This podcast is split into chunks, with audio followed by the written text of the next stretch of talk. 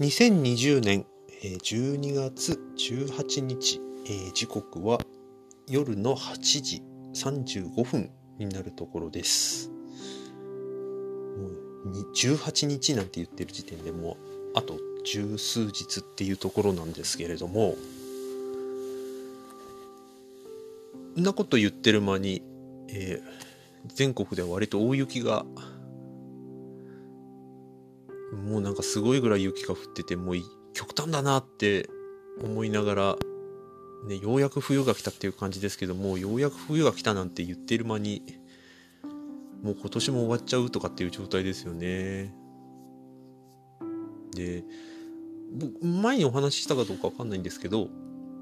大学の時スキーサークルに入ってたこともあってあの雪とスキーは大好きなんですよ。でなかなかまあ今年コロナでどうしようかなというふうに思ってはいるんですがそれでも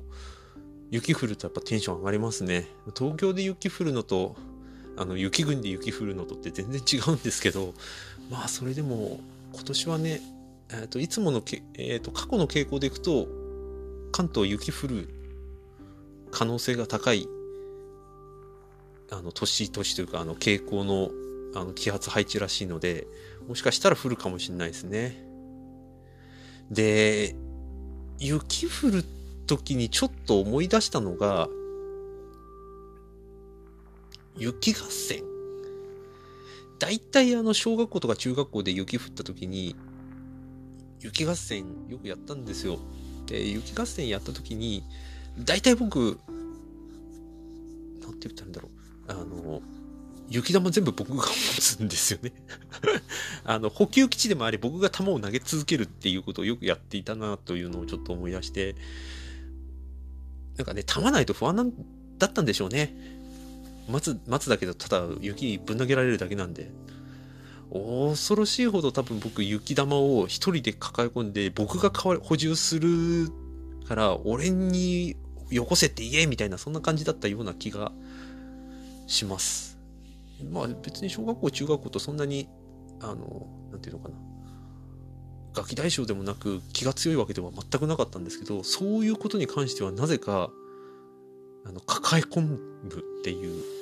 傾向があったんじゃないかっていうことをちょっとこの間思い出して、うわ、所有意識高とかって思いました。で、その所有意識って、よくよく考えてみるとすごく強くて、この間もちょっとなんか話してて、ああ、言われてみればそうだなと思ったのが、あの、自分の仕事を誰かがやった時に、なんかすごく人も、えっ、ー、と、自分事じゃなくなるんですね、瞬間に。例えば、えっ、ー、と、A さんと B さんの、をつなぐ営業の仕事をしていて、えーと、僕の社内の例えば制作担当の人と,、えーと、と B さんっていうお客さんとの間でやり取りして仕事をしていたとしてその仕事を C さんが間に立ってあ僕じゃああのこの件についてやりますよってなった時になんかいっぺんにスーって引いちゃうんですよね。まあもうこれ自分のもんじゃねえんだって思った時にものすごく投げやりな感じになって、えーと、とメール CC で入れてもらってるんですけどあもう全然ただ見てるだけみたいな。もうなんか驚くほどの手離れ感。そのくせ仕事基本的に手離れがあんまりうまくないっていう、どういうこっちゃみたいな、そんなことをよくよく体験をしていることを思い出しました。だから共有ファイルとかも実はあんまり触りづらかったりっていうこともありますね。自分がだから介入しない、してない仕事はもうはっきり言って自分事では何でもなくて、だからそれはそれで、えっ、ー、と、なんていうのかな。仕事を増やさないためにちゃんと手離れをしなきゃいけないっていう意味では、すごく僕は感覚とやってることが合ってるっていう部分はあるんだろうなっていう、そういう意味の評価はしてますが、それにしても見切り早っていう。ねえ。でもこの考え方って、え、ー、と、手離れってところでいくと、もう一つ思うのが、あの、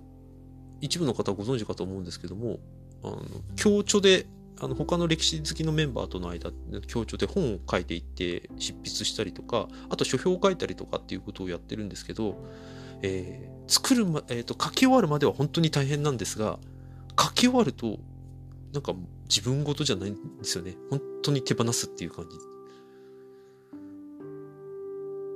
ああ、こんなん書いてたんだっていうふうに、ぼやーって思う感じのことがすごく強いですね。ああ、そうか。これは、えっ、ー、と、所有意識といわゆる縄張り感みたいなものがすごく強い反面、手放す時は潔いほどスパーンって手放せるっていうことに関してなんか自分の意識が追いついてないっていうことをなんか自覚してちょっとおかしくてひたすら笑い続けてましたねその時は。なんだ手放せるんじゃんみたいなね。でまあだからといって所有意識が強いのも実はどうなんだろうなって、ただその方が居心地いいのは間違いないので、ここをどう折り合いつけるかっていうのは、うーん、ちょっと考えたいなという感じではある一方で、なんかその、なんていうかな、手離れに関する一種の冷たさみたいなものも、やっぱりどっか自分の中で引っかかる。引っかかるけれども、旗から見ると多分その方が効率がいいっていうことは多分たくさんあるんだろうなとでさらにもっと奥深いことを言ってしまえば、えーと、今持ってるもののいくつかを手放すっていうことについてうんなんかやってみたいなという気もやってみたいなというかもうちょこちょこ手放してたりはするんですけれどももっと根本的なもの今みたいに、えー、例えばちょっとこういうことを考えてとかこういうことを思っているって言ったことを例えば書き出したり実行したりしたら本当にポッと手放してしまいたい。なんか自分の成果とか実績とかっていうものはもちろん記録としては残しておく必要があるしそれが過去の自分のやったことが自分の、えー、と今の自分とか未来の自分の力になるっていうことはすごく実感してるんでそれを否定するするつもりは全くないんですけどあくまで自分今の自分とスポーンと切り離すっていうことをなんかすごくやんなきゃいけないんじゃないかなっていう気持ちにはなってます。さあこれが、ね、何を生むのかって全然僕も分かってないんですけど割とちぐはぐなことっていうことをやってたなっていうのを 気づくことが今月は本当に多くておかしいなと。なんか一つ一つがすごく合理的にやってたはずなのになという。その自分が持ってるものも持ってたと思ってたものも持ってなかったりっていうことももしかしたらあるのかもしれないし、うん、ここはなんか、うんと、先週、先々週ぐらいから何かあるたびに、あれってずっと思い続けてるって。でもこの感覚って、えっ、ー、と、たびたびでごめんなさい。一部の人からも言われてるんですけど、スーパー銭湯行った時の湯船にプカーって浸る感じとなんか似てるんですよね。風呂行った方、あの湯船に浸かることがあんまり経験ない方はもしかしたらわかんないかもしれないんですけど、湯船に浸かった時って一回なんか構えるんですよね。あの形を決めるというか、えー、と、なんていうのかな。サウナとかと同じですよね。とりあえず首の、首近くまで使って、そのままでいるんですけど、だんだん気楽になってくると、ぷかーって浮きたくなるんですよね。浮き輪つけたような感じで。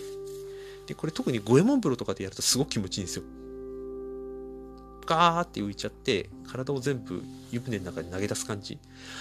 あの感じみたいな手放し感っていうのが、できたらいいなって、なんか気持ちよく手放したいなんか自分のものじゃなくなったから、もういいやって言って、ポイって、えー、切り捨てるように手放すのではなく、なんか自分から放り投げたいっていう感じですよね。ああ、放り投げるって割といいかな。なんかね、投げつけられた方からすると嫌かもしれないですけど、僕はもう、その、手放すっていうのもある意味綺麗なやり方だし、ただ放り投げる。みんながどう思うか関係なく放り投げるっていうところの方が案外今の僕のその手放すっていう感覚所有から来る手放すっていう感覚には近いのかな。うーんうんうんうん。うん。なんだろうな。なんかあんまり強い言葉でそこら辺を表現したくないんですよね。この辺はちょっと自分の感覚に合うところはどこなのかっていうことと自分の行動をちょっと照らし合わせるっていうのはちょっとやってみたいなというかちょっとやってみてやってみたらやってみたですげえ驚く日々っていう感じですね。だから、もっと所有の意識、あ、でもね、これは所有の意識に関してはどうしようもないからな。まあでも、その、持ってるものの大事さみたいなものもああったりするからなというぼんやりなことを考えながら、まあ、こ、あの、言っときますけど、あの、共有ファイル一応触れますよ。でも触るのすごい嫌なんですけどね。だってなんか触った後に、あ、これ触ったとかって言われるのめんどくさいじゃないですか。そんなことないか。まあでも、自分のものは自分のものでっていうのをはっきりさせたいタイプなのかなっていうのはよく分かったし、そうじゃない、少しでもなくなった時に、ポーンって手放せる。綺麗なぐらいにっていうのは、驚きの発見でした。意外と僕手放せる人間になるかもしれないですね。